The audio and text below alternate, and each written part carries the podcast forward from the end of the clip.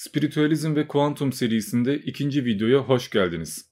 İlk videoda zaten gerekli açıklamaları yapmıştım ve bir takım ön bilgiler vermiştim. Dolayısıyla burada tekrara düşmek istemiyorum.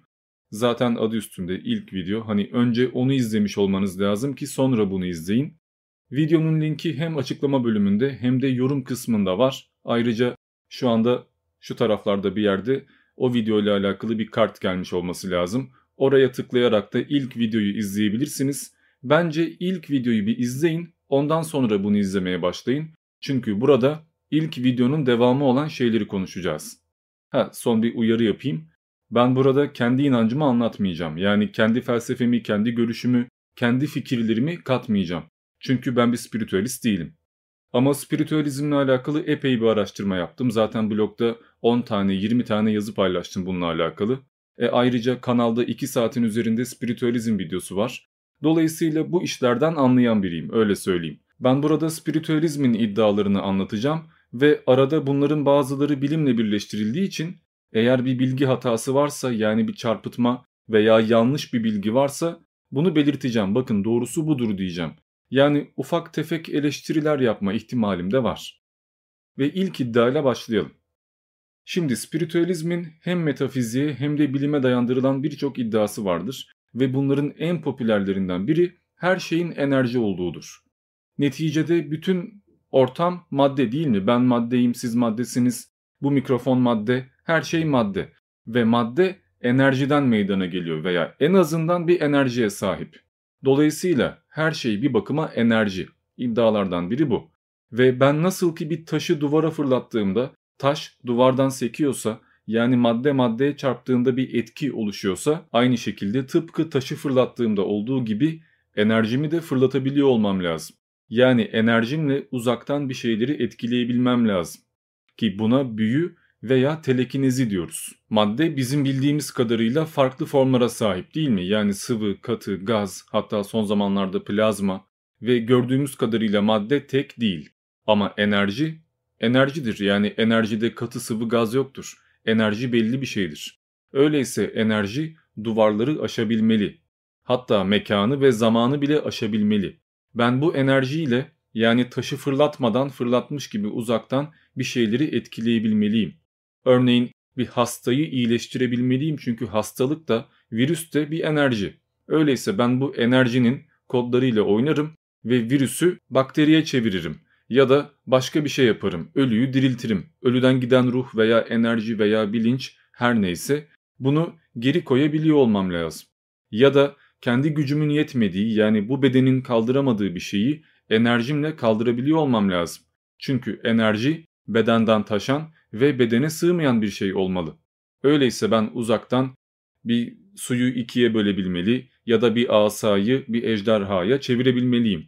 Yani teoride böyle ve dinlerde böyle olduğunu varsaymışlar. Bu yüzden peygamberleri bir takım mucizevi şeyler yaptırmışlar. Yani mucize neydi? Aciz bırakan, karşısında dehşete düştüğünüz, hiçbir şekilde açıklayamadığınız bir şey. E şimdi benim havada yürümem veya hiçbir şey yapmadan suyu ikiye bölmem pek de bir açıklaması olmayan bir şey. Bir açıklaması olsaydı nasıl olurdu? Teknolojiyle olurdu. Örneğin bende uzaktan bir şeyleri yönlendirebilen bir manyetik alan yaratabilen bir cihaz vardır. Ben uzaktan hiç dokunmadan bir şey yaparım ve bunu açıklamış olurum.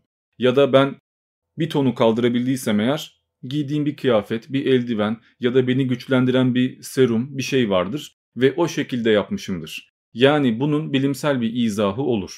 Ama hiçbir izahı yoksa veya bu izah metafizikselse e bu durumda buna mucize diyoruz. İlahi bir şey diyoruz. Ve dinler bunu yapanların olduğunu söylüyorlar. Ha, onların nasıl yaptığını genellikle Allah'la açıklıyorlar.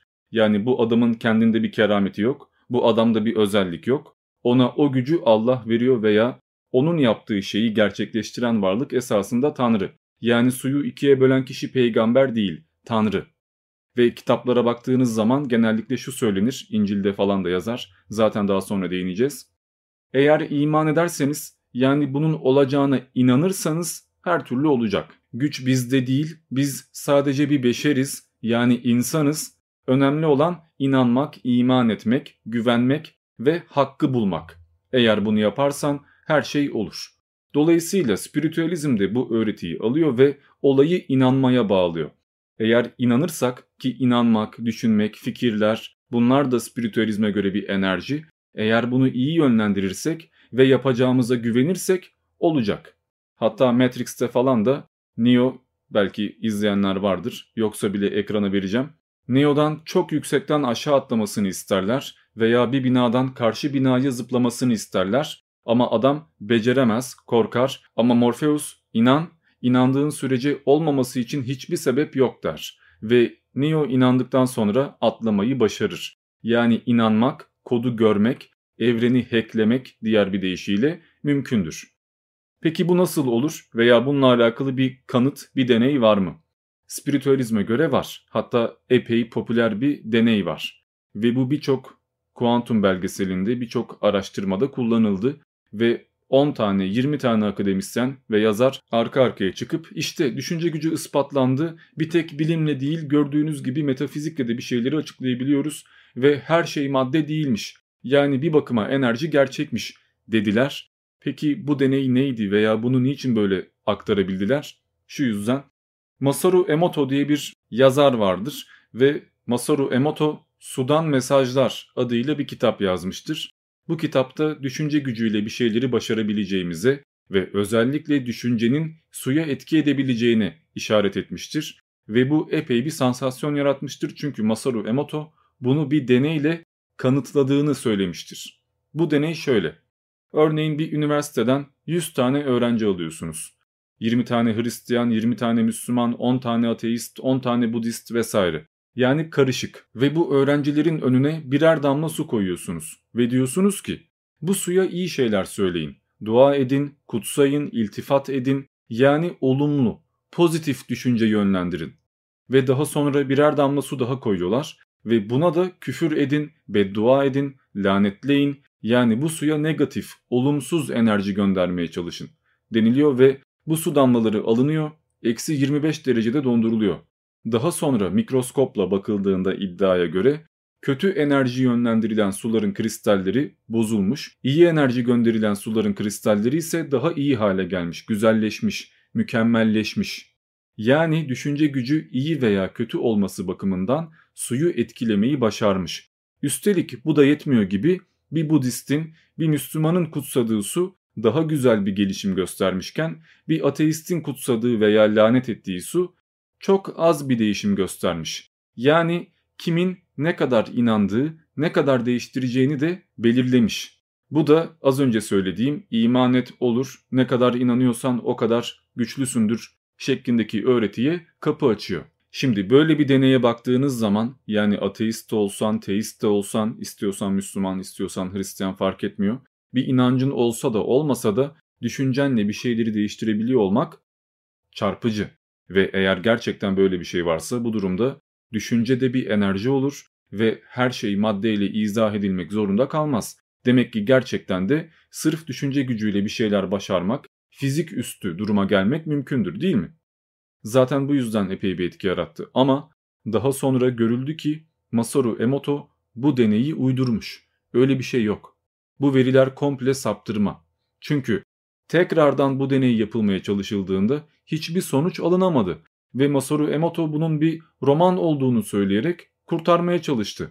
Yani adam bir pazarlama taktiği yaptığını bir bakıma itiraf etti. Ha daha sonra yine reddetti, yine doğru olduğunu iddia etti ama bilimsel bir deneyle onun iddia ettiği gibi bu ortaya koyulamadı. Ama maalesef bu o kadar çok deneyde ve kitapta ve araştırmada kullanıldı ki bizler gerçek olduğuna inandık. Hatta ben blogda ilk yazdığım yazılarda spiritüalizm ve kuantum ilişkisi birinci bölümde Masaru Emoto'nun su kristalleri deneyine yer verdim. Ve gerçekten de bunun etkileyici olduğunu söyledim. Ama daha sonra doğrusunu öğrendik. Yani arada böyle çarpıtmalar olabiliyor ve bunu spiritüalistler yapıyor demiyorum fakat bilim camiasında bazı dini bilimle birleştirmeye çalışan arkadaşlar, akademisyenler böyle şeyler yapıyorlar ve bu iddialar kabul görüyor, paylaşılıyor ve gerçek zannediliyor. Ve bunu en çok yapanlar da isteyerek veya istemeyerek spiritüalistler. Çünkü onların inancına göre her şey enerji, düşünce gücü mümkün vesaire vesaire zaten anlattım. Ve buna bir kanıt aramaları gerekiyor. Nasıl ki bugün işte bu bizim kitapta 1400 yıl önce yazıyordu diyerek bilimsel verileri kendi inancıyla birleştirmeye çalışanlar varsa, bilimi çarpıtıyorlarsa veya ayetleri eğip büküyorlarsa farkında olarak veya olmayarak spiritüalistler de bunu yapıyorlar. Kendi inançlarını kanıtlamak adına bilimi ve özellikle kuantumu kullanıyorlar ve ben de zaten bu video serisini bu yüzden yapıyorum. Çünkü kuantum maalesef yanlış anlaşılıyor. Koskoca parçacık fiziği, koskoca atom altı boyut fal bakmaya dönüştü. Düşünce gücüne, evrene enerji göndermeye dönüştü. Ve bunu da bu bahsettiğim deneylerle veya örneklerle ispatlamaya çalışıyorlar. Halbuki hiçbir mantığı yok. Hani bir haber vardı belki aranızda bilenler vardır. Bitkilere ilahi okuduk, dua okuduk ve daha hızlı büyüdüler şeklinde bir araştırma vardı. Bu bile daha mantıklı çünkü öyle bir şey olabilir. Yani bir bitkiye dua okuduğunuzda veya şarkı söylediğinizde onun daha hızlı büyümesi mümkündür. Neden mümkündür? Çünkü arada bir ses frekansı var. Konuşuyorsunuz. Titreşimler bitkiye gidiyor. Belki iyi veya kötü yönde etkiliyordur. Ama bunun ilahiyle veya duayla alakası yok. Sesle alakası var. Yani o bitkiye eğer gerçekten de ilahinin etki ettiğini kanıtlamak istiyorsanız bu durumda şöyle bir deney yapmanız lazım. 10 bin tane bitki alacaksınız.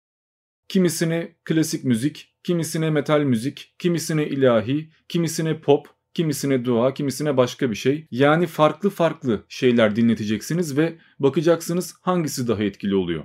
Arada sözlerle alakalı bir şey mi var? Yani orada Allah, kitap, Kur'an geçmesi mi bir şeyleri etkiliyor? Yoksa tamamen ses frekansıyla mı alakalı? Bu bile daha olası. Çünkü en azından bir etkileşim var. Fiziksel şekilde bitkiyle bir iletişim kuruyorsunuz. Ama öyle düşünce gücüymüş, hiç ağzımı açmadan böyle om çekmekmiş. Yani bunların oturup da gerçekten bir maddeye etki etmesi en azından şu an göründüğü kadarıyla mümkün değil. Çünkü bu mantık bir süre sonra şuna gidiyor. Bak ben düşüncemle iyi veya kötü bir düşünceyle maddeyi etkileyebildim. Öyleyse ne yapayım? Evrene iyi enerji göndereyim yani iyi düşüneyim ve evren de bana iyi bir geri dönüş yapsın. Yani ben iyi düşündüğüm için geleceğim iyi olsun. Evrenden gelen enerji benim kaderimi, şansımı, işimi, gücümü, her şeyimi değiştirsin. E bunun da kolay yolu biliyorsunuz yoga seminerlerinde oturup hep beraber meditasyon yapmak ve yaşam koçlarına tonlarca para bayılmak. Onların da bir iki tane böyle guru sözleriyle gaza gelmek ve aydınlandığını zannetmek. Yani bu gerçekten bir sektör. O yüzden bunu eğrisiyle doğrusuyla bir konuşmak lazım. Çünkü Masaru Emoto deneyi hala etrafta geziyor. Yani bilimsel bir şekilde çürütüldüğü halde hala bunu savunuyorlar. Ve bunun gibi birçok örnek var. Neyse devam edersek spiritüalizmin ikinci iddiası bedenin bir enerji alanı olduğuydu. Ve bu enerji alanı düşünce gücüyle uzaktan etkilenebilmeliydi. Yani öyle bir tek telekinezi yapmak veya büyü yapmak değil, uzaktan bir kişiyi değiştirmek, onun karakteriyle oynamak veya hayatını komple şekillendirmek mümkün olmalı. Yani bununla alakalı da şöyle bir örnek veriyorlar. Bizim bedenimiz biyolojik bir organizma. Yani bizde hücre var, bizde DNA var, bizde organlar var, madde var ve enerji var. Zaten beyin komple enerji gibi yani bir elektrik akımı sayesinde ayakta kalabilen bir organ. Dolayısıyla bu enerji yönlendirilebilmeli. Örneğin sırf bir düşünce bile bunu değiştirebilmeli. Ben şu anda size karınızın sizi aldattığını göstersem veya bununla alakalı bir şey söylesem bir görüntü veya bir ses, bir cümle sizin kan basıncınızı değiştirecek. Kalbiniz hızlı atmaya başlayacak, suratınız kızaracak, sinirlenmeye başlayacaksınız, karar alma şekliniz değişecek ve dahası. Yani bilgi ister içeriden ister dışarıdan üretilsin, bizim yapımızı ve o anki düşünce şeklimizi bile değiştirecek.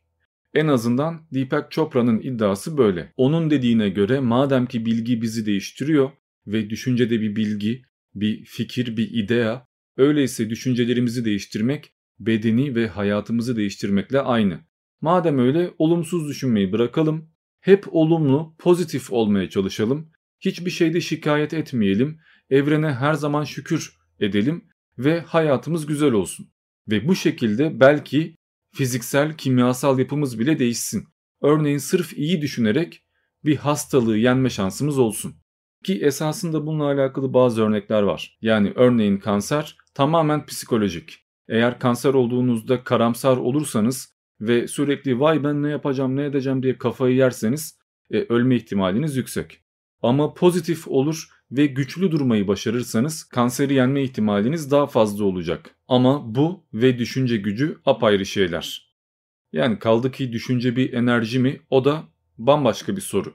Tamam madde eşittir enerji ama düşüncenin de gerçekten bir yapısı, bir varlığı olduğunu söylemek biraz bilimsel mantıktan çıkıyor. En azından şu an için. Üçüncü iddia zaman yapısıyla alakalı. Yani zamanın mekanizmasını çözmek ve zamanla alakalı algılarımızı değiştirebilmek. Bir bakıma zaman üzerinde oynamakla alakalı. Çünkü zaman nedir? Zamanı tam bir şekilde açıklamayı başardık mı? Zamanın ne olduğunu, nasıl işlediğini tam bir şekilde gerçekten ortaya koyabildik mi? Veya zamanı gerçekten de tespit edebiliyor muyuz? Biz saatlerle sadece belli bir süreyi ölçüyoruz. Saatler zamanı ifade etmiyorlar. Yalnızca anlaşılır kılıyorlar. Çünkü zaman da bilinçte yer alan bir şeydir. Tıpkı birinci videoda konuştuğumuz güneşin veya algıların da bilinçte var olması durumu gibi. Biz bulunduğumuz çekim alanına veya bilincimize göre zamanı algılıyoruz. Zaman özne ile nesneyi yani süje ile objeyi ayıran içsel bir diyalogdan ibaret. Zaman tecrübe ettiğimiz şeylerin bir ölçümü, bir izahı ve bu değişebiliyor. Zaten 100 yıl önce relativite teorisiyle beraber zaman üzerine epey bir araştırma yapma şansımız oldu ve birçok şey öğrendik. Tabi bunlar yokken de yine bunu anlamak mümkündü. Örneğin biz rüya gördüğümüzde bazen sanki haftalar geçiyor. O rüya bir türlü bitmiyor. Ama esasında rüya 3-4 saniye içinde yaşanan bir şey. Yani çok kısa bir süre içerisinde rüya görüyoruz. Fakat biz rüya görürken bu bize saatler gibi geliyor. Ve aynı şekilde örneğin çok mutluyken zaman hıp hızlı geçiyor. Keşke bitmeseydi diyoruz. Ama otobüs bekliyorken veya herhangi bir sıradayken ya da çok kötü şeylerle uğraşıyorken zaman geçmiyor. Resmen akmak bilmiyor. Bu da bize zamanın değişebildiğini ilk elden göstermiş oluyor. Yani bir tek formüllerde, kara tahtada değil de kendimizden, ilk elden tecrübemizden bunu anlama şansımız var. Peki esasında değişen şey zaman mı yoksa biz miyiz? Yani biz otobüs bekliyorken bütün dünyada gerçekten zaman yavaşlıyor mu? Yoksa bize göre mi öyle? E, cevabı belli bize göre öyle. Çünkü bizim bilincimize göre o anki durumumuza göre zamanı algılayışımız da değişiyor. Tıpkı çok mutluyken birinin çok güzel görünmesi veya çok canımız sıkkın olduğunda en sevdiğimiz yemeğin bile güzel gelmemesi gibi. Çünkü bizim ruhumuz, bilincimiz zamandan, mekandan ve duygulardan bağımsız. Ve spiritüalizm bunu şöyle ifade ediyor. Tanrı'nın iradesi zamandan bağımsızdır. E bizler de Tanrı'nın bir parçası olduğumuza göre zamansız olmamız gayet normaldir. Şimdi şu an dakikalardır bunları dinlerken asıl dinleyenin kim olduğunu anlamaya çalışın. Sessizliğinizin ardındaki varlığı bulmaya çalışın. Varlığınızın ardındaki, her şeyin ardındaki varlığı anlamaya çalışın. O siz bebekken de oradaydı başka vücutta, başka zihinde, başka duygulardaydı ama o varlık her zaman oradaydı. Çünkü her şey gelir ve gider. Ve bütün bu geliş gidişler hep o varlıkta olur. Bütün soruların cevabı da oradadır. Yani etkileyici konuşuyorlar, yalan değil. Ama devam etmek lazım. Şimdi masayı gördük diye gerçekten de bir masa vardır diyemeyiz. Yani gördüğümüz şeylerin gerçek olduğundan emin olamayız. Çünkü gözlerimizin bizi yanılttığı, bize yalan söylediği birçok durum var. Örneğin karanlıkta bir şeyleri seçemeyince hemen bir varlığa, bir objeye benzetiyoruz. Veya gökyüzüne baktığımızda bulutları bir hayvana, bir sembole benzetiyoruz. Yetmedi mi? Çölde çok susadığımızda güneş vurduğunda Kumu su zannediyoruz. Hiç olmayan yerde su var gibi görüyoruz ve durduk yere kum yemeye başlıyoruz. Yani gözümüz bizi kandırabiliyor. Ve eğer şunu derseniz ya iyi de giderim masaya dokunurum ve bakarım doğru mu değil mi? Bu durumda bu yine yeterli olmayacaktır. Çünkü gidin bir ormanda oturun ve etrafınızda bir sürü karınca, böcek olsun. Bu böceklerin hiçbiri üzerinize gelmese bile bir süre sonra kaşınmaya başlayacaksınız. Çünkü üzerinizde böcek varmış gibi gelecek. Psikolojik olarak kaşınacaksınız ve bu son derece gerçek olacak. Yani söylemek istediğim şey şu. Bizim bir şeyin gerçek olduğuna inanmamız için dış dünya şart değil. Biz içeriden ürettiğimiz bilgiyle de bir şeyin gerçek olduğuna emin olabiliyoruz. Zaten rüya bunun örneklerinden birisi. Yani rüyada canımızın yandığı da oluyor, düştüğümüz öldüğümüz bile oluyor. Hatta rüyanın içinde uyandığımız da oluyor. İlk video içinde zaten bunları konuşmuştuk. Dolayısıyla insan öyle bir varlık ki sıfırdan bir gerçeklik yaratabiliyor ve esasında yaşamadığı şeyleri yaşıyormuş gibi görebiliyor veya kendini o şekilde kandırabiliyor. Hatta geçmişte hiç başına gelmeyen bir olayı başına gelmiş gibi hatırlayıp yani Mandela etkisine veya sahte anı sendromuna kapılıp kendini bile kandırabiliyor. Hatta kendini öyle bir kandırıyor ki bir süre sonra kendi uydurduğu hikayenin en büyük gerçek olduğunu söylüyor ve tartışma konusu bile yapmıyor. Hatta bunun için yaşıyor öyle söyleyeyim. Ki şu anda bu örneği vermek ne kadar doğru o tartışılır ama din de bir bakıma böyle. Ölümle alakalı, öldükten sonrasıyla alakalı bir bilgiye sahip değiliz, bir şeyler bilmiyoruz ve korkuyoruz ve bir hazırlık yapma ihtiyacı duyuyoruz. Bu hazırlığa göre de eğer inandığımız dinde günde 5 vakit namaz kılmak varsa namaz kılıyoruz, başka bir şey varsa başka bir şey yapıyoruz ama illaki bir ibadet, bir meditasyon, bir dua veya bir ritüel gerçekleştiriyoruz. Hatta bir süre sonra onca ibadetten, onca inançtan ve onca fikirden sonra kendimizi sanal bir gerçekliğe kaptırıyor bile olabiliriz. Yani tıpkı çölde su görmek veya ormanda otururken kaşınmaya başlamak gibi belki de inandığımız, çocukluğumuzdan beri duyduğumuz hikayeler bizim için gerçeğe dönüşüyorlar. Örneğin bugün hiçbir ateist ormanda cin görmüyor veya köye gittiğinde karabasan çökmüyor üstüne. Adam uyku felci diyor geçiyor. Ama her köyde her mümin illaki bir cin bir şeytan bir şey görüyor. İbadet ettikçe daha fazla böyle şeyler görmeye veya tecrübe etmeye başlıyor ve gördükçe, tecrübe ettikçe bundan kurtulmak için daha çok ibadet yapıyor. Bu bir kısır döngü ve bütün dinlerde, bütün inançlarda genellikle ibadet ve inanmak, güvenmek yani iman etmek kilit konu. Resmen hakikatin anahtarı gibi gösteriliyor. Spiritüalizme göre düşünce yaratan bir faaliyettir ve bir şeyi çok düşünmek, çok inanmak, ona takıntı yapmak onu gerçek haline getirir. Yani tıpkı bir şeyi 40 kere söyleyince olması gibi. Dolayısıyla düşünce ve ibadet, iman etmek son derece önemli ve doğru yapılmalı. Spiritüalizm düşünceyle, imanla, ibadetle, ritüellerle, meditasyonla bir şeye ulaşmayı şöyle açıklıyor. Şimdi benim beynim aynı anda birçok veriyi işlemek zorunda. Örneğin ben şu anda konuşuyorken kamerayı görüyorum. Etrafta ışıklar var. E bir yandan söyleyeceğim şeyi düşünmem lazım aptalca bir şey söylememek için. E bir yandan da oturmuşum burada. Ciddi bir şeyler yapmaya çalışıyorum yani rahat değilim. Ve aynı zamanda kulaklarım da kendi sesimi duyuyor. Bilgisayardan gelen sesi duyuyor. Yani birçok veri işlemek zorundayım. Duyu organlarım epey bir çalışıyor. Ama karanlık bir ortamda olursam ve gözlerimi kapatırsam yani ışık görmezsem, gözlerim bir şeyleri yorumlamak zorunda kalmazsa ve sessiz bir ortamdaysam yani bir şeyler duymazsam ve konuşmama da gerek yoksa bir tek tefekküre dalmaya çalışırsam e bu durumda beynim bir sürü şeyle uğraşmak yerine bir tek düşündüğüm şeyle uğraşacaktır ve bütün enerjiyi, bütün gerçekliği ona yönlendirecektir. Ve bu durumda sırf düşünerek, ibadetle, odaklanmayla, gerçek anlamda bir şeye ulaşmaya çalışmakla başarmak mümkün olabilir. Çünkü bütün potansiyelimi oraya yönlendiriyor. Yani en azından iddia bu. Böyle yaptığınız sürece bir duayı gerçekleştirmek veya imkansızı başarmak mümkündür diyorlar. Ama tabii ki bununla alakalı pek de bir kanıt görmüyoruz. Öyle olsaydı her gün kaç kişi dua ediyor?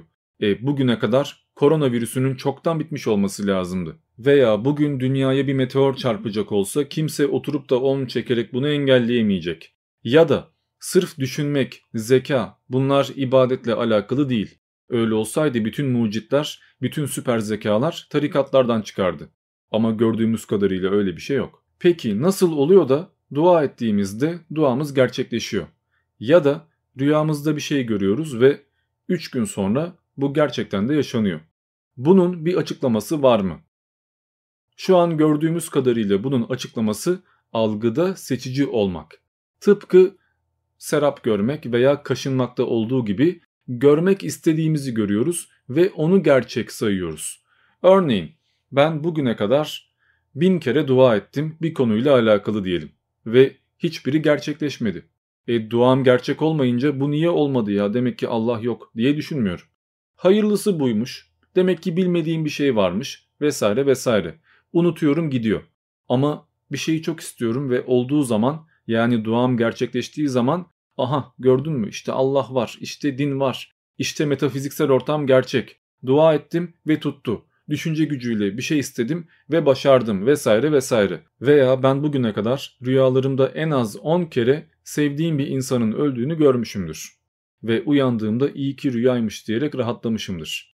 Ve hiçbirinde 2 gün sonra 3 gün sonra o sevdiğim kişi ölmedi. Hiçbirinde de ulan ben bunu rüyamda görmüştüm bu niye hala yaşıyor ya falan diye sorgulamadım.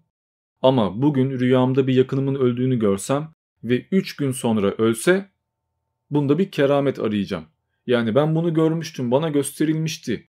Burada bir amaç var bir mesaj var diye düşünmeye başlayacağım.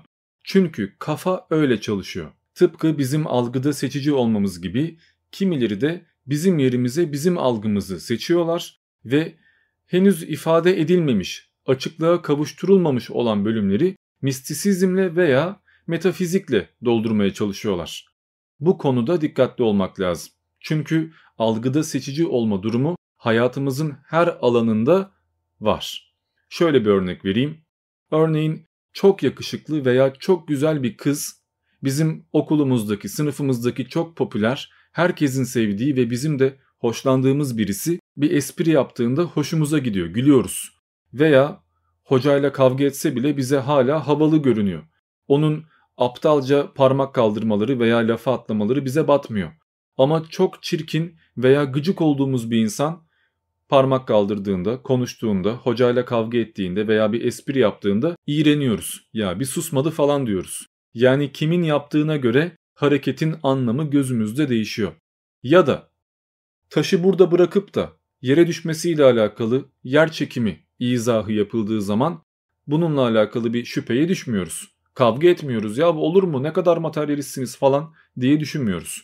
Ama iş düşünce gücüne, rüyalara veya böyle şeylere geldiği zaman bilimsel açıklamalar niyeyse yetmiyor. Ya bir tek onunla olmaz. Kalp gözü, iman, hidayet bilmem ne, ilim, irfan bir şeyler uyduruyoruz. Yani işimize geldiği gibi davranıyoruz. Yani anlayanlar anlamıştır. Şimdi ilk videoda maddenin özünü idrak edemeyeceğimizden bahsetmiştim. Yani gerçekliğin, hakikatin değişebileceğinden bahsetmiştim. Fakat bu madde yok demek değildir. Tam tersine maddesel ortam gerçekten var. Yani biz masayı görsek de görmesek de masa diye bir şey en azından şu anda var. Ben çölde su gördüğüm zaman gerçekten de su görüyorum. Gözüm gerçekten de su görüyor. Yani bu bir hikaye değil. Veya kaşındığım zaman vücudum gerçekten de kaşınıyor. Yani sadece psikolojik değil bu. Bir tek placebo etkisi değil. Hakikaten de böyle bir şey yaşıyorum. Ama bunlar bir yanılsama. Spiritüalizme göre ise zaten her şey bir yanılsama. Yani bir tek onlar değil, şu anda konuşuyor olmam da, şu mikrofonda, şu kamerada her şey bir uydurma, bir illüzyon ve her şey esasında bir. Spiritüalist felsefeye göre yaşamamızın ve bu kişilikleri yani seni, beni, onu tecrübe etmemizin sebebi şöyle özetlenebilir. Dışarıda bir şeyler var. Fakat onlar gerçekte bizim bildiğimiz gibi şeyler değiller. Biz ana bilgisayardaki bir veriyiz, bir koduz. Bu kod birçok klasöre ve oyuna, birçok programa ekleniyor ve her kod kendi özbenliğini yani varlığını oluşturuyor. Dolayısıyla farklı tecrübeler yaşıyor. Eklendiği programa göre var oluyor. İşte hayat da bu programlardan biri. Her programda ayrı bir gerçeklik tadıyoruz, ölünce de buradan siliniyoruz.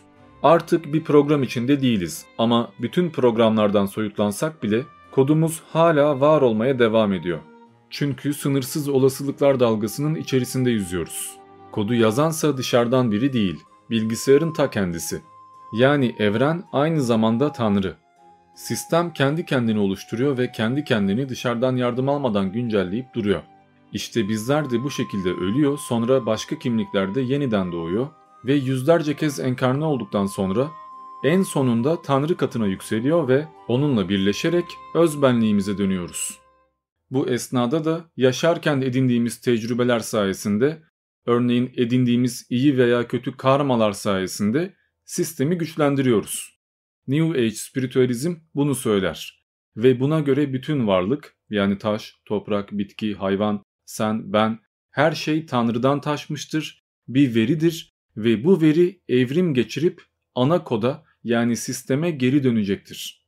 Bu açıdan Ahmet'in, Mehmet'in veya benim hiçbir kıymetim yok. Çünkü ben öleceğim ve öldükten sonra tekrardan burada doğacağım. Başka bir karakterde olacağım, başka bir kişi olacağım ve o da ölecek. Bu da aklımıza şunu getiriyor. E iyi de o zaman hayatın amacı ne? Biz bir tek Tanrı'ya tecrübe kazandıralım diye var olmuş şeyler miyiz? Yani dinin söylediği şekilde ifade edersek, bilinmek istediği için bizi yarattığı ve kendine bildirdiği varlıklar mıyız? Bizim hayat amacımız Tanrı'ya kulluk etmek mi? Evet, yani bakınca öyle. Hani ayette vardı ben sizi yalnızca bana kulluk edin diye yarattım derdi. Espiritüalistler de ben sizi yalnızca bana tekamül edin, bana tecrübe kazandırın, benim için ruhunuzu evrimleştirmeye çalışın vesaire vesaire. Yani kulluk etmek demek öyle bir tek namaz kılmak falan değil. Yaşamak zaten bir kulluk. Çünkü yaşama amacınız Tanrı'yı bilmek. Tanrı bilinmek istiyor diye varsınız yani. Tek olay bu. E o zaman kader ne diye sorarsak yani özgür irade var mı muhabbetine girersek spiritüalizme göre durum şöyle. Kader bizim seçtiğimiz etaplardır.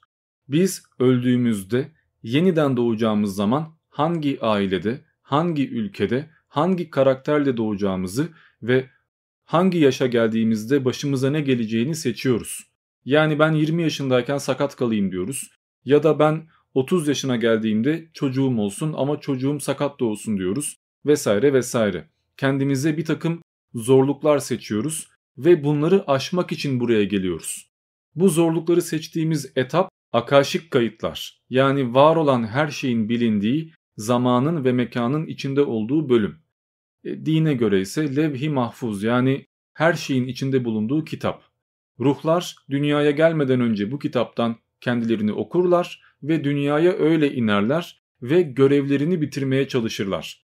Tıpkı bir bilgisayar oyununa girer gibi yani easy mod, medium mod, hard mod bir şeyler seçiyoruz. Şu karakterle oynayayım ve şu hikayeyi oynayayım diyoruz. Yani başımıza gelen ve gelecek olan her şeyi doğmadan önce biz seçmiştik. Boyumuzun ne kadar olacağı, ne kadar fakir olacağımız, hangi yaşta başımıza ne geleceği bunların hepsi bir tercihti ve nihai amaç da bunları aşmak. Bu karmayı ödemek. Yani pes etmemek. Bu yüzden öyle şikayet etmek ya da ya niye bunlar hep bana geliyor diye ağlamak yanlış. Her daim şükredeceksin. Her daim daha güçlü olmaya çalışacaksın. Çünkü öldürmeyen acı güçlendiriyor. Zaten Nietzsche de bu alıntıyı uzak doğu felsefesinden yapmıştı. Ama aynı zamanda bu bizi şuraya götürüyor. E madem öyle bu durumda intihar etmek oyundan çıkmak demek. Yani görevi iptal etmek, başarısız olmak. Öyleyse mutlaka ama mutlaka intihar etmemek lazım. Çünkü bunları biz seçtik ve yaşamak zorundayız. Hani der ya Allah kimseye kaldıramayacağı yükü yüklemez. Espiritüalizme göre Allah zaten insanın kendisi olduğuna göre kaldıramayacağımız yükleri kendimize seçmiyoruz. Yani 5 levelken 10 level'lık bir yaratığa saldırmıyoruz. Zaten sınırlar belli. Doğmadan önce bunları seçmişiz. Öyleyse ben bununla nasıl mücadele edeceğim diye sormaya gerek yok. Başımıza gelen her şeyle mücadele edebiliriz. Bu yüzden intihar etmek, kaçmak, başarısızlık en büyük suçtur ve dinler de bunu affetmezler. Devam edersek spiritüalizme göre her şeyin ardında tek bir evrensel akıl vardır.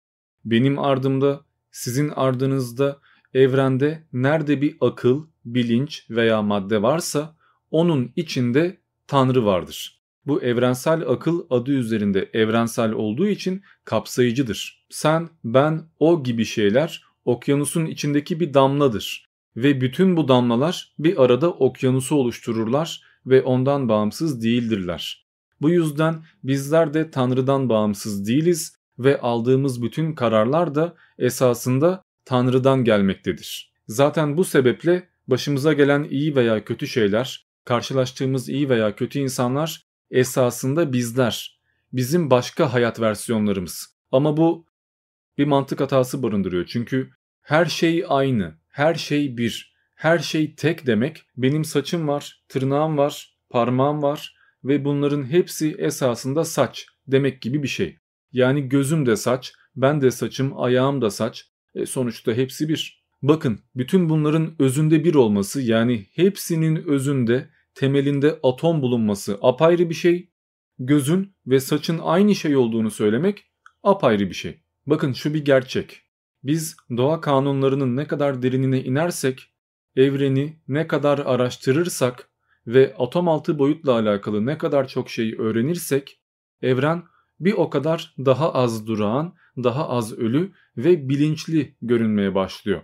Ve bu bilinci bizim binlerce yıldır ruh diye adlandırdığımız şeyle ilişkilendirebiliriz. Ama bu bir yorumdur. Bu bilimsel bir şekilde ispatlanmış bir açıklaması olan bir şey değildir. Bu bir görüştür, bir inançtır. Ama ve lakin spiritüalist akıl bunu bir gerçekmiş gibi kabul eder ve evrenin temelinde her şeyin tek olduğunu, hatta bütün evrenin tek bir akla hizmet ettiğini savunur. Daha sonra ise bunu bir yaşam öğretisine çevirir. Sizler bu kozmik aklın bir ürünü olduğunuz için kendinize veya çevreye karşı negatif hisler barındırmamalısınız. Kendinizi olduğunuz gibi kabul edin. İçinizden geldiği gibi olun. Baskı altındaymış gibi düşünmeyin. Dinlerin size bahsettiği gibi affedilmesi gereken günahlı varlıklar değilsiniz. Özünüze dönün. Kendinizi sevin ve olduğunuz kişiden utanmayın. Çok geçmeden evrenle konuşmaya başlayın. Enerji gönderin. Göreceksiniz ki evren size cevap verecek. Aslında güzel mantık değil mi? Yani size bir hayat felsefesi veriyor, bir amaç veriyor.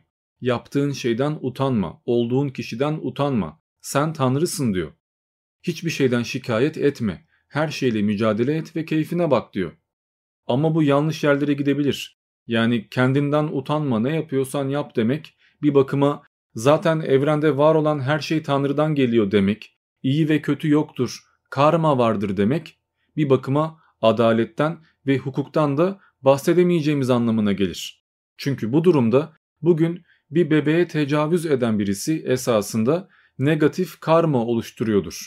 Veya o bebeğin zaten negatif bir karması vardır ve böyle ödemesi gerekiyordur. Ya da dün binlerce kişiyi Auschwitz'te yakan bazı Nazi askerleri esasında Tanrı'ya hizmet ediyorlar. Çünkü orada yanan kişiler demek ki önceki hayatlarında bir karma oluşturmuşlar ve bunu ödemeleri gerekiyor.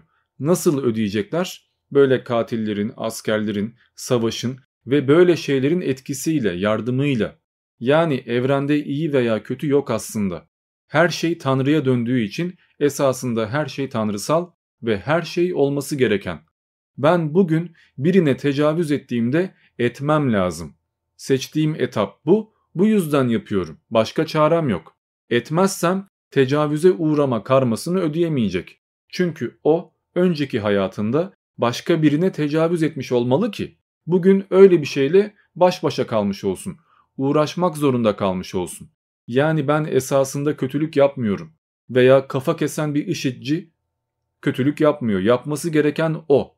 O adamın kaderi o. Hatta bu şekilde 5 milyon kişiyi 6 milyon kişiyi öldürenler esasında kitlesel bir tekamüle yol açıyorlar. Yani baya iyi bir şey yapıyorlar. Buna arınma yani katarsis adı verilebilir. Ve böyle baktığınız zaman o biz böyle bir evrende dünyada nasıl yaşayacağız sorusu beraberinde gelir. Yani öyle sevgi pıtırcıklığı, her şey toz pembe, oh ne güzel yaşıyoruz, çiçek, böcek, karma, yoga, feng shui bir şeyler derken böyle yerlere gelme ihtimalimiz de var ki oldu da. Yani Ra bilgileri gibi bir takım spiritüalist kitaplarda Hitler veya Cengiz Han gibi insanlar sevgiyle, saygıyla anılıyor. Onların yaptığı işler kötü diye adlandırılmıyor. bunlar evrensel bir hizmet gibi görülüyor. Hatta sırf bu yüzden Hitler, Cengiz Han ve diğer katliamcılar mertebe yükseliyor ve boyut atlıyorlar, tekamül ediyorlar. Yani bize kötü gibi görünen şeyler esasında hiç de kötü değiller. Neyse konuyu değiştirelim zaten anlayanlar anlamıştır. Şimdi en başlarda düşünce gücünden, düşünmekten ve enerjiden bahsetmiştim hatırlıyorsanız. Peki düşünce bir enerji mi? Aslında evet yani baktığınız zaman ben düşünüyorken beynimde sinaptik ağlar boyunca bir takım elektrik impulslar yayılıyor ve beynimde gerçek anlamda fiziksel bir şekilde tespit edebileceğimiz bir enerji meydana geliyor. Ama yani Voldemort gibi ışın fırlatmalı veya abada kadavra diyerek bir şeyler yapmalı bir düşünce gücünden böyle bir enerjiden bahsetmek mümkün mü? Spiritüalizme göre evet. Çünkü düşünmek yaratıcı bir faaliyettir. Yaratılış bir titreşimden ibarettir ve düşünce de bu titreşimlerden biridir. Düşünce bilgidir ve bu bilgi her şeyi etkiler. Çünkü bilgi varoluşun temelidir. Tanrı ol deyip oldururken o ol bilgisi, o ol sözü, o düşünce, o titreşim yaratılışı meydana getirmiştir. Bu yaratılışın kaynağına mutlak irade ya da Tanrı diyoruz. Ve bu bilgi zaten atom altı parçacıkların içinde. Zira spiritüalizme göre her parçacığın kendine has bir bilgisi, ışıması ve hatta iradesi vardır. E biz de atomlardan oluştuğumuza göre öyleyse bu bizim için de geçerli. Esasında evrendeki her şey bilinçli. Nötron, proton hepsi ne yapacağını biliyor. Fakat bizim kadar değiller. Bizlerse onların hepsini barındırdığımız için hepsinin iradesine ve gücüne sahibiz ve daha büyük bir irade örneğiyiz. Ve öldüğümüzde de bizi oluşturan atomlar evrene, çevreye, doğaya katılmaya devam edecekler, bölünecekler, ayrışacaklar ve eskiye dönecekler. Daha sonra da tekrardan birleşip yeni bir varlığı meydana getirecekler. İşte burada mitolojiye geçiş yapıyoruz. Çünkü madem ki en ufak atom parçacığının bile bir iradesi var, bir misyonu var, madem evrendeki her nokta kendi işini yapıyor ve bu ufacık iradeler başka şeylere hayat veriyorlar, e öyleyse bize bu büyük iradeyi veren şey nedir diye düşünmeye başlıyorsunuz. İşte bu maddenin evrimi ve iradenin tezahürü üzerine sebep olarak dinler Tanrı'yı gösteriyorlar. Spiritüalistler ise bir takım kuantum prensiplerini alıp bir kuantum dini oluşturuyorlar. Eğer biz evreni bir yazılım gibi düşünürsek e bu durumda bizler bu yazılım içindeki bir koduz ve evren kodlardan ibaret. E öyleyse en başta konuştuğumuz gibi bir kod başka bir kodu değiştirebiliyor olmalı veya oraya sızabiliyor olmalı. Yani bu evrende korsanlık yapma veya bir virüs olma şansımız olmalı. Ben duvardan geçebilmeliyim veya uçabilmeliyim. Yeter ki bu doğa kanunlarını, bu yasaları aşabileyim. Yani bunları hackleyecek, bunların üstüne çıkacak kodu veya yöntemi öğreneyim. İşte spiritüalizm bunun yöntemi olarak düşünce gücünü gösteriyordu. Tıpkı en başta konuştuğumuz Neo gibi düşünceyle, inanmayla her şeyin aşılabileceğini söylüyordu. Ve bu da şu anlayışı ortaya çıkardı. E madem öyle, olumlu düşüneyim, olumlu enerji göndereyim ve olumlu bir kod yaratayım, evrene göndereyim yani programa ve bana olumlu bir geri dönüş sağlansın. Bu gayet mümkün. Öyleyse ne yapalım? Daha iyi düşünmek, daha büyük bir kod yazmak, evrenle konuşmayı daha iyi öğrenmek için bir takım pratikler yapalım. Tabi bir tek bunu söyleyince yetmiyor. Bu yüzden ne yapıyorsunuz? Zaten bütün peygamberler bunu söylüyordu. Zaten bütün dinler bunu söylüyordu. Bak istiyorsa Asya'da, istiyorsa Afrika'da olsun, bütün dünyada tek hakikat buydu. Bunu fark ettiğin zaman aydınlanacaksın, ermeye başlayacaksın, ruhani gelişimin daha da hızlanacak ve nirvana'ya ulaşacaksın. Düşünce gücünden devam edersek, sıradan bir insan dakikada 6 saniye kadar dikkatini kaybeder. Bu yüzden kolaylık olması için eski öğretiler bir aleve odaklanmayı öğütlerler. Bir aleve, bir şekle veya su damlasına odaklanıp dikkatinizi çok dar bir şekilde yönlendirmeyi öğreneceksiniz ve zamanla o alev kendiliğinden büyüyecek. Çünkü aklında katmanları vardır. Düşük bir beyin odaklanarak en fazla bir tozu oynatabilir. Daha akıllı, daha gelişmiş bir beyinse daha çok konsantreyle daha çok şey başarabilir. Örneğin İncil'de İsa'nın bir hardal tanesi kadar imanınız olsaydı dağları yerinden oynatırdınız deyişi de buna işaret eder. İman etmek, güvenmek demektir. Yani olacağına inanmak. Dolayısıyla yapacağınıza inandığınız ve başaracağınıza güvendiğiniz takdirde her şey mümkündür. İşte bu da hemen herkes tarafından kabul edilebilecek bir şey. Çünkü eğer birisi uzaktan şifa ile birini iyileştirebiliyorsa veya bir taşı havaya kaldırıyorsa bunun inandığı dinle alakası yok. Yani Ptah'mış, Amon-Ra'ymış, Odin'miş veya Allah'mış, İsa'ymış önemli değil. İnanmasıyla alakası var. Bu durumda bir ateist Tanrı'ya inanmasa da düşünce gücüne veya böyle bir şeye inandığı sürece Masaru Emoto deneyinde olduğu gibi en azından ufak da olsa bir etki yapabilir. Neticede bütün tanrılar asıl tanrıyı aramanın bir ürünü değiller mi? İnsanlar bir şeyi kişiselleştirmek istemişler, bir şeye tapmak, muhatap almak istemişler ve en başlarda gökteki yıldızlara tapmış, putlar üretmiş ve en sonunda bilinmeyen, anlaşılamayan, görülmeyen bir tanrıya tapmayı tercih etmişler. Ama az önce söylediğim bir ateist tanrıya inanmadığı halde sırf düşünce gücüyle bir şeyler başarabilir değişim bir problem yaratıyor. Çünkü kilit nokta zaten burada tanrıya inanmak. Yani yapacağına inanıyorsun da o gücü nereden alıyorsun? Yine tanrıdan alıyorsun. Yani aslında en başta konuştuğumuz peygamberlerin suyu ikiye bölmesi veya bir şey yapmasındaki kilit gücün Tanrı'dan geldiği, esasında her şeyi Tanrı'nın yaptığı fikri yine geçerli. Dolayısıyla böyle bir şey yapmak için yine inanmak gerekiyor bir yere kadar. Ama buradaki fark şu, spiritüalizme göre zaten her şey Tanrı. Yani özellikle bir Tanrı'ya bir puta güvenmenize gerek yok. Kendinize inanmak, evrene inanmak da aynı şey. Zaten spiritüalizmde dediğim gibi panteizmle veya panenteizmle bu evreni yani maddeyi tanrı haline getirmiş. Pek de bir fark yok aslında ama arada jargon farkı ve felsefi derinlik farkı var. Ki bu bizim için o kadar da ayrışmış durumda değil çünkü bizde zaten tasavvuf var. Tasavvuf yine panteizmin, panenteizmin, uzak doğunun, spiritüalizmin İslamiyetle birleştirilmiş versiyonu. O yüzden az çok böyle şeylere yakınız. Öbür türlü şeyhler, gavslar, kutublar, ilham almak veya menkıbe gerçekleştirmek, tayyi mekan, tayyi zaman yapmak zaten anlamsız olurdu. Bu insanlar peygamber değil ama şeyhler, seçilmişler veya aydınlanmışlar. Bu gerçeği fark etmişler, havas olmuşlar ve bunu herkes yapabilir. Yeter ki iman etsin, yeter ki yapacağına güvensin.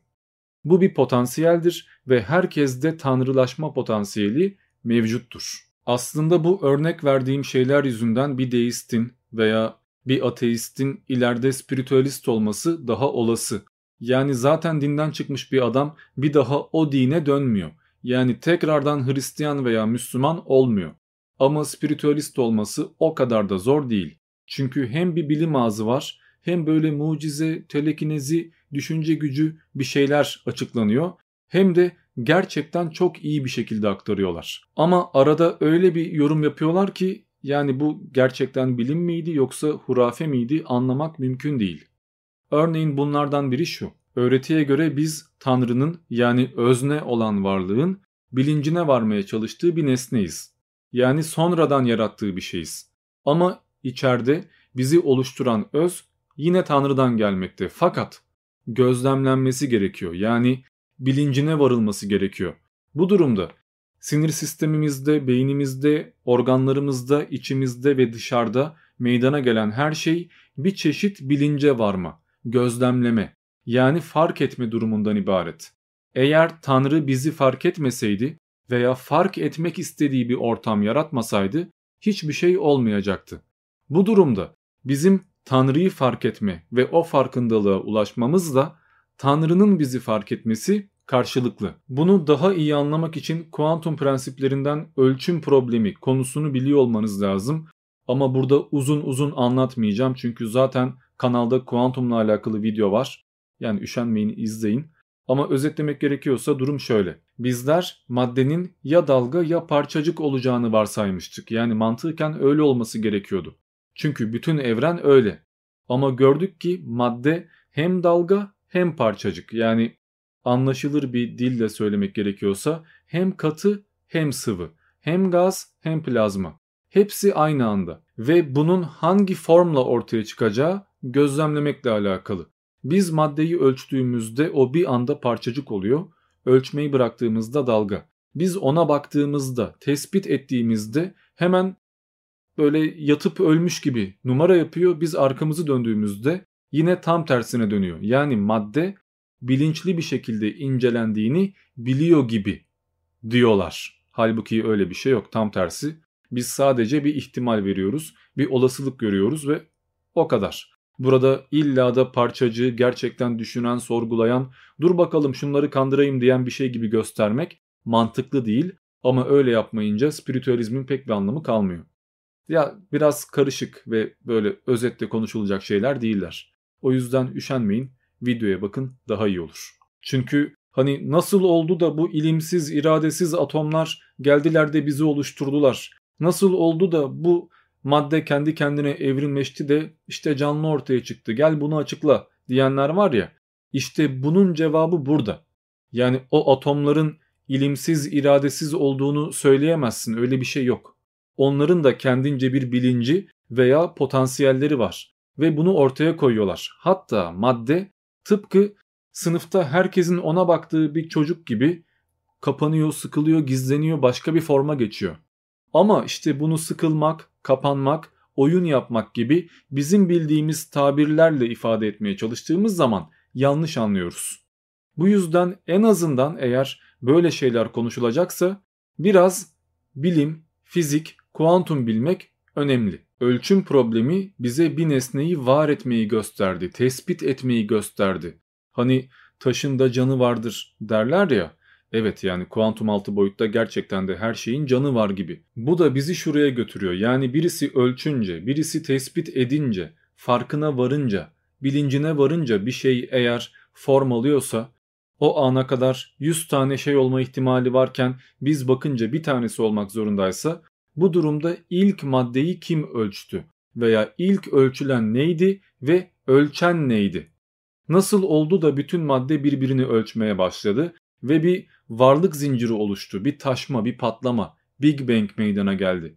Ki Big Bang de patlama değil aslında ama neyse.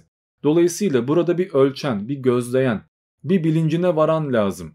Tıpkı benim ateşe veya suya dokunduğumda bir şeyi hissetmem gibi birisi bu yokluğa, hiçliğe, madde antimadde ilişkisine dokunmuş ki varlık meydana gelmiş ve burada bir amaç olması lazımmış diye düşünülüyor.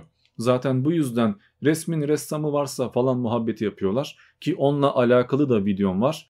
Ama burada söyleyebileceğim şey şu. Biz nasıl ki maddede bir amaç arıyorsak ilim, irade veya ölçüm aynı şekilde evrende de öyle bir amaç arıyoruz. Zaten en baştan beri tıpkı bizim maddeyi gözlemlediğimiz gibi bizi gözlemleyen bir tanrı hayal etmiyor muyduk? Şamanizm zamanından beri evren, doğa, her şey tanrı değil miydi? Animizm yani canlıcılık ilkesi yok muydu? Şimşek çaktığında bizim için çaktı diye düşünmüyor muyduk veya yağmur yağdığında bizim ürünlerimiz büyüsün diye yağdığını söylemiyor muyduk?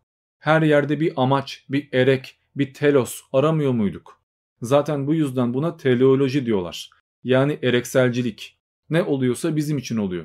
Tanrı benden oğlumu kurban etmemi istiyor. Ya da tanrılar şurayla savaşıp yok etmemizi istiyorlar. Ki Tevrat'ta bile vardır. Şurayı işgal edin de oraya yerleşin şeklinde. İşte bu mantık ta buralardan geliyor ama anlamak lazım. Bu tip kuantum prensipleri veya tam böyle yoruma açık şeylerde maalesef telosla birleştiriliyor ve bilim din haline gelmeye başlıyor. Ki farkındayım çok öneri yaptım ama din ve bilim arasındaki ilişki üzerine de bir saate yakın bir video paylaşmıştım. Bu da ne kadar çok öneri videosu oldu. Şey gibi oldu yani. Ulan selam verdik, elimizi verdik, kolumuzu kaptırdık. Adam her dakika bir videoya gönderiyor. Ama işte bunlar önemli şeyler. Hani daha iyi anlamak, daha iyi öğrenmek için bunları görmek şart. Özetle evrende hem gözleyen hem de gözlenmekte olan şeyler esasında tamamen Tanrı. Ben ve baktığım taş arasında pek bir fark yok. Hepimiz özümüzde tanrısalız ve bu aradaki ilişkiyi yani süce ve obje arasındaki bağlantıyı anlamak, Tanrı'yı anlamakla aynı şey ve evrendeki telos yani nihai amaç Tanrı'yı tanımak. Zaten bu yüzden dinler Tanrı'yı tanımayanları affetmezler. Yani ne kadar iyi olursan ol, ateist olursan bir anlamı yok. Tanrı'yı kabul etmek zorundasın çünkü tek görevin bu. Ve Tanrı'yı tanımak, onunla alakalı bir bilgiye ulaşmak için de çeşitli yöntemler var. İşte örneğin evrene bakmak, taşı toprağa görmek de bir bakıma ayet okumaktır. Tanrı'yı görmektir. Yani bunu bilimle veya akıl yoluyla yapmak mümkündür. İbadetle, düşünce gücüyle veya sadece tefekkürle bir şeyleri öğrenmeye çalışmak, yani sezgicilikle, hidayetle, kalp gözüyle anlamaya çalışmak, bu da asıl ayeti okumaktır. Hani bir tek kitaba bakmak, evrene bakmak değil de özünü görmek. Bakmaktan ziyade görebilmek, duymaktan ziyade anlayabilmek. İşte bunlar öyle bir tek bilimle veya bir tek de akılla yapılacak şeyler değillerdir. Buradaki en önemli nokta, en kilit nokta sezgi. Yani çakra. Eğer bunları kontrol etmeyi ve bilgiyi nasıl alacağımızı başarabilirsek bu durumda istediğimiz zaman istediğimiz yerde olabilir, havada yürüyebilir, mucize gerçekleştirebilir ve bu fiziksel ortamı aşıp metafiziksel bir ortama geçebiliriz. Yani miraç yapmak, uçmak, ermek hepsi mümkündür. Yani spiritüalizm böyle diyor en azından. Ben niye anlatıyorken gaza geldiysem bir anda böyle köpürdüm gitti. Peki madem madde benim gördüğüm gibi değil, yani uçmak mümkün, suyu ikiye bölmek mümkün, evrendeki doğa yasalarını aşmak mümkün, hatta ışık hızını geçmek mümkün, zaman yolculuğu yapmak mümkün. Öyleyse nasıl oluyor da ben bunları görmüyorum, hissetmiyorum ve kendimi sürekli bir sahtelik içinde görüyorum. Hatta kendimi tanrı olduğumu unutarak diamond diye tecrübe ediyorum. Bunun sebebi yaşamaya devam etmek zorunda olmamız ve duyu organlarımızın yeterince gelişmemiş olması. Zaten beynimiz ve evrimsel süreç bizi bu konuda kısıtlıyor yoksa insan olmanın bir anlamı kalmazdı. Ve zaten beyin de komplike şeyleri sevmez ve en basit açıklamayı kabul etmeye her zaman meyillidir. Örneğin şöyle düşünmeye başlayalım. Mesela ben sabah kalktım. Eğer yatağımın kenarında basabileceğim sağlam bir zemin yoksa yataktan çıkmam mümkün değil. Çünkü ölürüm, düşerim, bir uçuruma kapılırım mantıken. Benim yatağımın kenarında sağlam bir zemin olduğuna dair bir ihtimale, bir güvenceye ihtiyacım var. Yani onu bileceğim ki hiç bakmadan ayağımı yere koyacağım. Bunun içinde bugüne kadar yatağımın kenarında bin kere o zemini görmüş ve basmış olmam lazım. Yani artık onu sorgulamıyor olmam lazım. Öbür türlü felç olurum. Yani hareket etme şansım yok. Sürekli bir korku içinde kalırım ve ölür giderim. İki ihtimalden birine olasılık vereceğim öyle veya böyle. İşte biz farkında olmadan her su içtiğimizde acaba bu su mu zehir mi? Ya da ben şu anda hava mı soluyorum yoksa zehir mi soluyorum? Yatağımın kenarı bir zemin mi yoksa boşluk mu? Gibi ihtimalleri düşünmüyoruz. Bizim bilinçaltımız, beynimiz bütün bu olasılıkları hesaplıyor ve ilerliyor. Hatta bunun bazen hataya düştüğü de oluyor. Örneğin merdiven iniyorsunuz ve merdivenlere bakmıyorsunuz. Kimi bölümde ya merdiven bitiyor fark etmiyorsunuz ve hala merdiven varmış gibi adımınızı atıp neredeyse düşecek hale geliyorsunuz. Ya da bazı bölümlerde iki tane boşluk oluyor. Tek basamak yerine iki basamak inmeniz gerekiyor ve bunu fark etmediğiniz için bir basamak var diye düşündüğünüz için yine düşmeye başlıyorsunuz. Yani biz sürekli bir ihtimal veriyoruz, bir olasılık dahilinde hareket ediyoruz ve buna güveniyoruz ama her seferinde bu doğru olacak diye bir şey yok. Zaten zihnimizin de bizi sürekli yanılttığı veya en azından çok da güvenilir olmadığı bilinen bir şey. Hani en başta konuştuk. Birisi bir şeytan da görebilir, cin de görebilir veya karanlıkta bir objeyi seçemeyebilir de. Bunlar sürekli yaşanıyor ve eğer hiç başınıza böyle bir şey gelmediyse yani hiçbir şeytan, cin bir şey görmediyseniz bu sadece gözünüzün ışığı iyi aldığı ve beyninizin de bunu iyi yorumladığı anlamına geliyor. Yani makina error vermemiş. Olay bundan ibaret. İnsan sürekli bir ihtimal dahilinde yaşar, sürekli bir hesaplama yapar farkında olmadan, beyni sayesinde bir şeylere karar verir ve yürür. Ve çoğu zaman gerçeklik algısı değişkendir. Bir tek rüyada olmasına gerek yok. Örneğin ben şu anda ormandayım diyelim ve kayboldum. Saatlerdir bir türlü çıkış yolu bulamadım. Beni kurtaracak birilerine ihtiyacım var. Etrafta birisi çıksın da beni alsın diye bekliyorum. Bu durumda bir çıtırtıyı veya bir kuş sesini bile insan sesi zannedip oraya koşabilirim.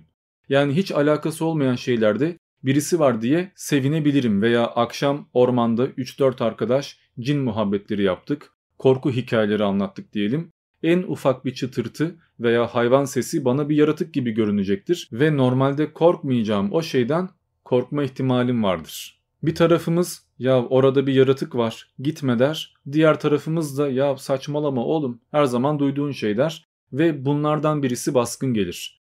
Bir tarafımız yataktan kalktığımızda yerde bir zemin var bas merak etme der. Diğer tarafsa ulan acaba uçurumda mıyım diye düşünür ve bunlardan en çok güvendiğimiz bizim kararımız haline gelir. Yani biz bunları uzun uzun hesaplamayız. Biz hesaplanmış, kararı verilmiş olan şeyin idrakına varırız ve öyle düşündüğümüzü varsayarız. Hani zaten Benjamin Nibet videosunda veya kader videosunda bunları anlatmıştım. Eğer beynimiz her saniye milyonlarca bilgi işliyorsa ama biz çok küçük bir bölümünü anlayabiliyorsak demek ki gerçeklik beynimizde sürekli var ama biz bunu bir bütün haline getiremiyoruz. Bu da demek oluyor ki bize algılarımızın dışında bir bilgi ve veri sunulursa ve kuantum fiziği ile nörofizyolojiyi bir araya getirebilirsek beynin iki ayrı sinir ağı bütünleşecek ve bu da bize yepyeni bir görüş açısı verecek. Artık ihtimalleri değil, gerçekte olanı görmeye başlayacağız. Bu bir el feneri alıp ışığı beynimizin bize sunduğu gerçekliğin hologramını aşıp çevre ve zamanla ilgili bölgeye tutmak ve orada şimdiye kadar aklımızın almadığı yepyeni şeylere tanık olmakla aynı olacaktır. Yani eğer gerçekten de bir şeytan, cin veya ruhani bir ortam varsa bu bizim bunu çok net bir şekilde anlayacağımız anlamına gelir. Buna da idrak denir. Zaten sezgiciler bunu yapmaya çalışıyorlar. Yani duyular ötesi alemi, metafiziği anlamaya çalışıyorlar ve aydınlanmaya, hidayete ulaşmaya çalışıyorlar. Şimdi bizim bildiğimiz kadarıyla ve bilimin gösterdiği kadarıyla şu anda evren bir sınırsız potansiyel okyanusu.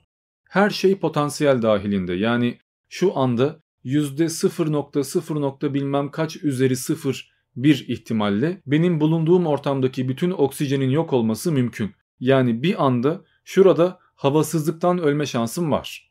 Veya benim durduk yere bir anda şu anda kalbim atmayı bırakabilir ve ölebilirim. Birçok ihtimal var. Ve evrende de tesadüfen birçok ihtimal bir araya geldi, uygun koşullar sağlandı ve bizler meydana geldik. Ama bu tesadüfü iyi anlamak lazım. Tesadüf hiç olmayacak bir şeyi ifade etmez. Yani evren tesadüfen meydana geldi deyince hayalperestlik yapmış olmuyorsunuz. Şöyle düşünmek lazım. Diyelim ki elimde 6 yüzü olan bir zar var. 1, 2, 3, 4, 5, 6 rakamları da bunun üzerinde yazıyor. Ben zarı attığımda ve 3 geldiğinde aa 3 geldi ne kadar enteresan diye düşünmüyorum. Yani gelme ihtimali belli çok da şaşıracak bir şey yok. Ama arka arkaya 10 kere 3 geldiği zaman aa bak tesadüf bu kadar denk gelmesi de yani mümkün değil diye düşünmeye başlıyoruz. Arka arkaya 5 milyon kere geldiği zaman bu mucize oluyor. Çünkü gelme ihtimalinin olduğunu düşünmüyoruz. Halbuki var. Arka arkaya 10 milyon kere 3 gelmesi ihtimali istatistiksel hesaplamalarla ortaya konulabilir. Bunun şu kadar üst üste gelme şansı şudur diyeceğiz. Ve böyle bakınca Big Bang'in oluşması veya işte dinozorların gitmesi ve bizim meydana gelmemiz gibi şeyler gayet de olası şeyler. Hepsinin bir açıklaması var, bir ihtimali var. Ama bu ihtimal o kadar düşük ki yani 10 üzeri bilmem kaç bu yüzden bize imkansız gibi görünüyor. Mucize gibi görünüyor ama apayrı şeyler bunlar. Çünkü biz Big Bang'den önce kaç kere zar atıldığını bilmiyoruz. Kaldı ki Big Bang'den önce demek de zaten yanlış. Çünkü önce ve sonra yani zaman kavramı da Big Bang'le ortaya çıkıyor.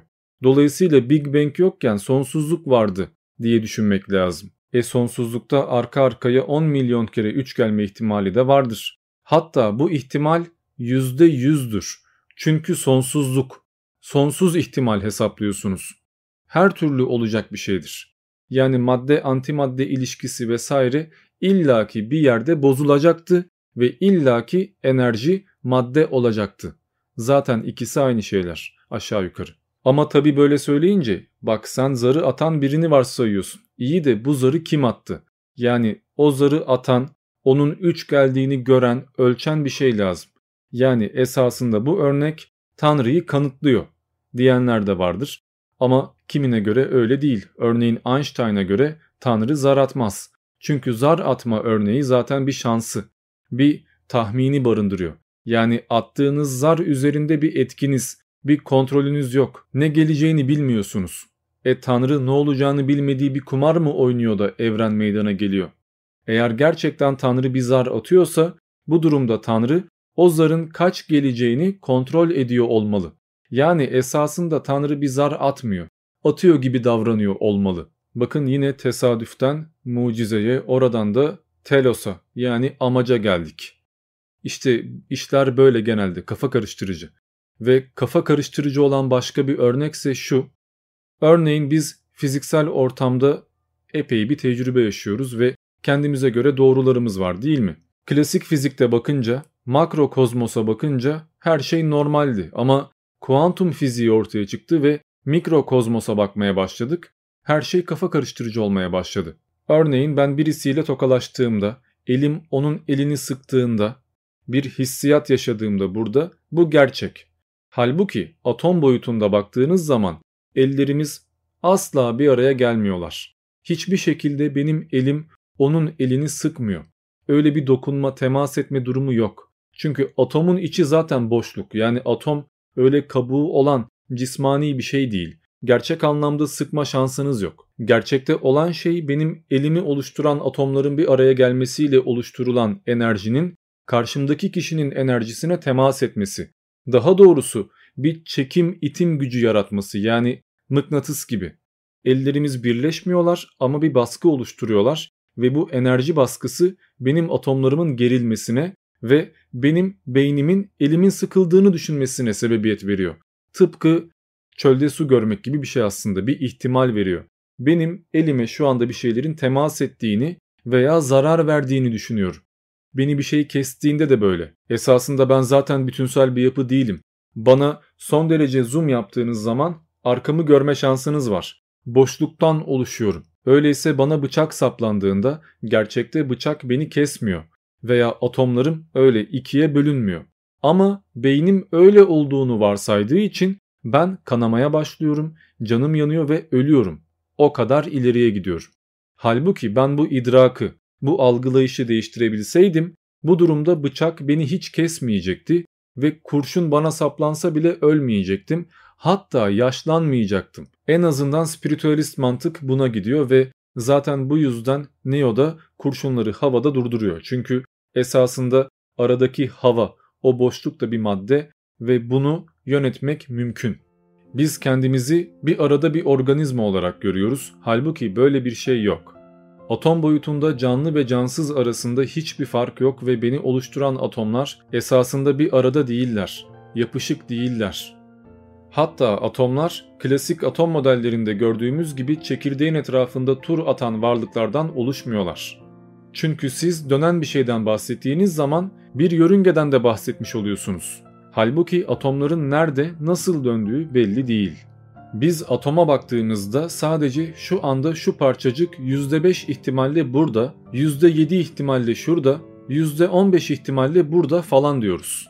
Dolayısıyla bugün bir demiri veya katı bir objeyi alıp yeterince zoom yaptığınızda göreceğiniz tek şey boşluk. Ben sadece yan yana durmaya çalışan atomlardan yani boşluktan ibaretim ve bu atomlar arasındaki mesafe onların boyutuna göre epey bir büyük. Ve buna rağmen hayattayım. Sanki gerçek değil gibi değil mi? Yani ulan Diamond anlatıyorsun atom, enerji, yapışık mapışık, boşluk bir şeyler. İyi de biz böyle yaşamıyoruz. Neticede bizim algımız bu değil ve biz şu anda bir hayattayız. Ya sen şu anda koltuğa oturuyorsun, kameraya konuşuyorsun, ben seni dinliyorum, bir şeyler yapıyorsun. Yani bu tutuyor. Biz öyle fantastik bir ortamda yaşamıyoruz ki. Hatta ben bir gün öleceğim ve artık burada olmayacağım. Evet de yani seni şu anda sen yapan her şey evrende var olmaya devam edecek. Seni sen yapan o varlık yok olacak artık. Zaten bu yüzden sen ben yok diyoruz. Bütün bu bizi biz yapan varlıklar esasında tek bir varlık, tek bir form. yani Tanrı, bilinç ve biz konuşuyorken, anlıyorken bile şu andan, zamandan bahsediyoruz. Bir gün öleceğim. Gelecekte bir zamanda ben olmayacağım. Geçmişte bir zamanda ben yoktum. Doğmamıştım. Böyle konuşuyoruz. Peki ya zaman öyle akan bir şey değilse, başı sonu yoksa, ya zaman donmuş bir nehirse veya bir kitapsa ve her sayfası belli bir anı ifade ediyorsa ve biz eğer dışarıdan bakabilirsek bu durumda herhangi bir sayfayı açabiliyorsak yani şu andan bir yıl sonrasını veya bir milyon yıl öncesini bu gözlerle görebiliyorsak böyle bir şey mümkünse ki olabilir. Neticede zamanın dışından bakan birisi için bugünden kıyamete kadar olacak olan her şey belli veya Big Crunch çoktan yaşandı. Evren çoktan içeri çöktü ve her şey yok oldu. Çünkü esasında bu oluş zamana bağlı ve zamanın dışında olduktan sonra hiçbir anlamı yok. Neticede zamanda bir boyut, tıpkı madde gibi ve aşılabiliyor olması lazım. Biz bunu aşamıyorsak da Tanrı veya başka bir gelişmiş uzaylı ırk bunu yapabilmeli. En azından teoride böyle bir şey mümkün. Ve böyle bir ihtimal yani bunun mümkünlüğü spiritüalistlerin işine geliyor. Ve bunu şöyle yorumluyorlar. Eğer zaman boyutuyla mental bir bağlantı kurmayı başarabilirsek tıpkı az önce konuştuğumuz gibi geleceği görmek veya hiç doğmadığımız zamanları tecrübe etmek mümkün olabilir. Burada bir aracı olarak yine zihni yani düşünceyi kullanıyorlar. Biz az önce bilimden bahsediyorduk. Belki bir cihazdan, belki bir gelişmeden, bir formülden. Ama şimdi yine işi düşünce gücüne çekmiş olduk. Yani düşünerek sırf tefekkürle zamanı boyutu aşmak mümkün oldu. Tabi bunu yapan birini görmedik ama yapıldığını iddia ettikleri için bunu da bir takım örneklerle bağdaştırıyorlar. Yani gelecekle bağlantı kurmak, köprü kurmak zaten kehanettir veya vahidir, vizyondur. Bakın bunun bilimsel bir şekilde bir ispatı yok ama yine de bunu ispatlamak veya güçlendirmek adına başka bir örnek daha veriyorlar ve bu örneğin de bir ispatı yok. Biz bugün yolda yürüyoruz ve aklımıza bir arkadaşımız geliyor. Hop bir saniye sonra telefonla bizi arıyor. Ya da aklımıza birisi geliyor ve köşeyi döndüğümüzde onunla karşılaşıyoruz değil mi? Bu nasıl oluyor? Şöyle. Tıpkı zamanla bağlantı kurmak gibi mekanla, enerjiyle bağlantı kuruyoruz ve beynimiz çevresindeki kişilerin enerjisini negatif veya pozitif şekilde ölçüyor, fark ediyor. Mesela ben şu anda atomdan oluşmadığım için bir tek atom olmadığım ruh ve bilinç olduğum için bir yayılma alanım olması lazım. Tıpkı internet gibi. Ve bizim beynimiz bu enerjiyi uzaktan tanıyabilmeli ve 100 metre 200 metre ileride kimin olduğunu esasında bilinç altında bilmeli. Bu yüzden ben birisini düşündüğüm anda hemen o beni arıyorsa veya karşılaşıyorsam esasında bunda mucizevi bir şey yok. Çünkü beynim zaten o kişinin enerjisini tanımıştı, yorumlamıştı ve bilinçaltım bana o kişiyi hatırlatmıştı. Bu şekilde bildirmişti. Ben zaten o kişinin orada olduğunu fark ettikten sonra onu düşünmeye başlamıştım ama tabi zihnim zekam bunu algılayamadığı için o kişiyi görünce bunun tesadüf veya şans olduğunu düşünmüştüm. Ya da rüyamda geleceği gördüğüm zaman rüyamda birisinin öleceğini veya bir şeyin yaşanacağını gördüğüm zaman yine farkında olmadan rüyada zamansız olduğum için gelecekle bir bağlantı kurmuştum. Gelecekte göreceğim şeyleri erkenden fark etmiştim. Yani spoiler yemiştim. Gördüğünüz gibi sanki bilim konuşuyoruz, hepimizin başına gelen şeyleri konuşuyoruz ama bir yandan hiç de bilim değil. Ama yine de üstüne konuşulabiliyor. Çünkü nasıl ki ben daha görmediğim uzaktaki bir insanı algılayabiliyorsam ya da 3 gün sonra yaşanacak bir şeyi rüyamda görebiliyorsam, erkenden ön gösterim yaşıyorsam herkes yaşayabilir ve bunun da örnekleri vardır iddiaya göre. Dedim ya sürekli ya bilimden ya dinden örnek vererek bu iddiaları gerçekten bir sağlamlığı varmış gibi savunuyorlar. Ve bu da bize cazip geliyor. İnanmaya daha meyilli oluyoruz. Bu iddiayı kuvvetlendirmek için şöyle bir örnek verebiliriz.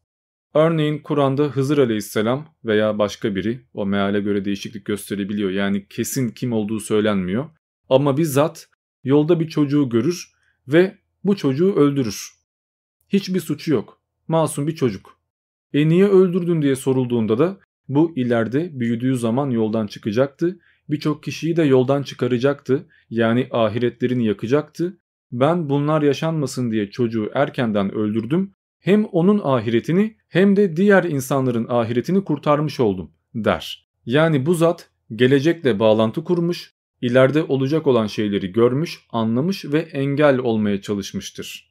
E iyi de bu kişi nasıl bunu gördü, nasıl başardı diye sorarsak Müslümanların söyleyeceği şey şudur. Allah bildirdi.